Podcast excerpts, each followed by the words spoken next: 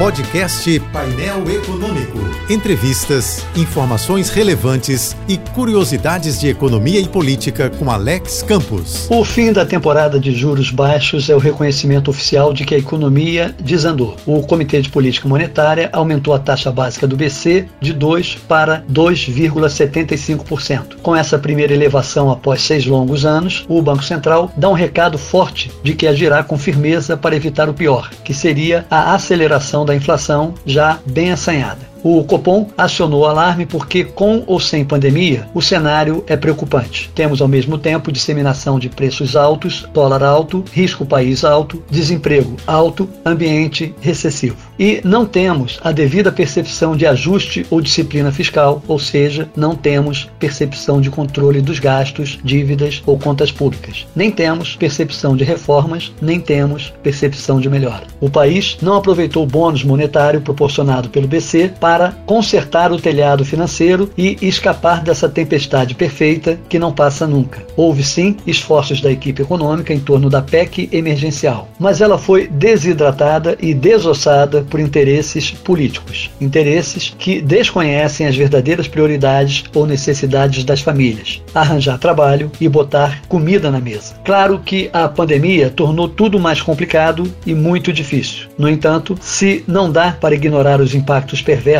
do corona, também não dá para jogar tudo na conta do vírus. Feita a justa ressalva, o fato é que outra praga ameaça debilitar a economia brasileira. Essa é a praga da epidemia inflacionária. Enfim, até o câncer do dinheiro, que a gente já tinha erradicado, volta a assombrar nossos sonhos e embalar nossos pesadelos.